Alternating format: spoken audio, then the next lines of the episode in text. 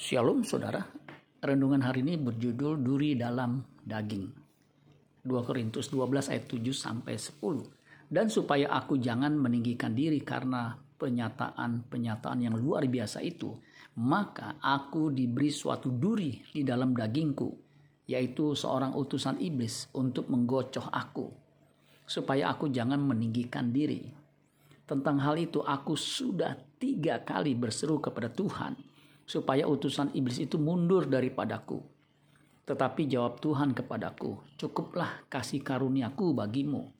Sebab justru dalam kelemahanlah kuasaku menjadi sempurna. Sebab itu terlebih suka aku bermegah atas kelemahanku, supaya kuasa Kristus turun menaungi aku.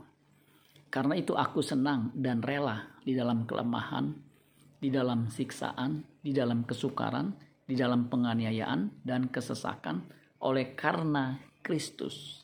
Sebab jika aku lemah, maka aku kuat. Paulus seorang ahli Taurat yang bertobat, menerima Kristus sebagai Tuhan dan Juru Selamat pribadinya. Ia melayani Tuhan begitu giat, memberitakan Injil di mana-mana, bahkan sampai kepada bangsa di luar Yahudi. Ia juga memiliki karunia rohani yang lengkap. Pendek kata, ia adalah pendeta atau pelayan Tuhan yang hebat, idaman dan idola pelayan Tuhan sepanjang masa. Tetapi ia punya duri dalam daging yang membuat hidupnya menderita. Ia sudah tiga kali berdoa kepada Tuhan agar diangkat duri ini dari hidupnya.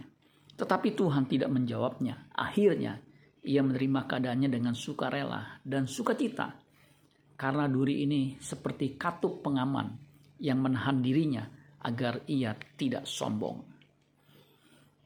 Ada satu fakta persidangan pembunuhan berencana yang dilakukan seorang jenderal. Seorang saksi mengungkapkan korban yang terbunuh diibaratkan seperti duri dalam daging dalam keluarga sang jenderal yang harus dikeluarkan. Tetapi ketika duri itu lenyap, sang jenderal justru menghadapi masalah hukum yang jauh lebih besar.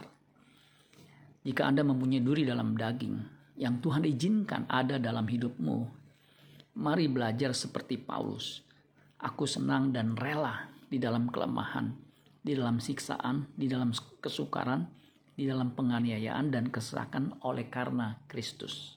Sebab jika aku lemah, maka aku kuat. Amin buat firman Tuhan. Tuhan Yesus memberkati. Sola Gracia.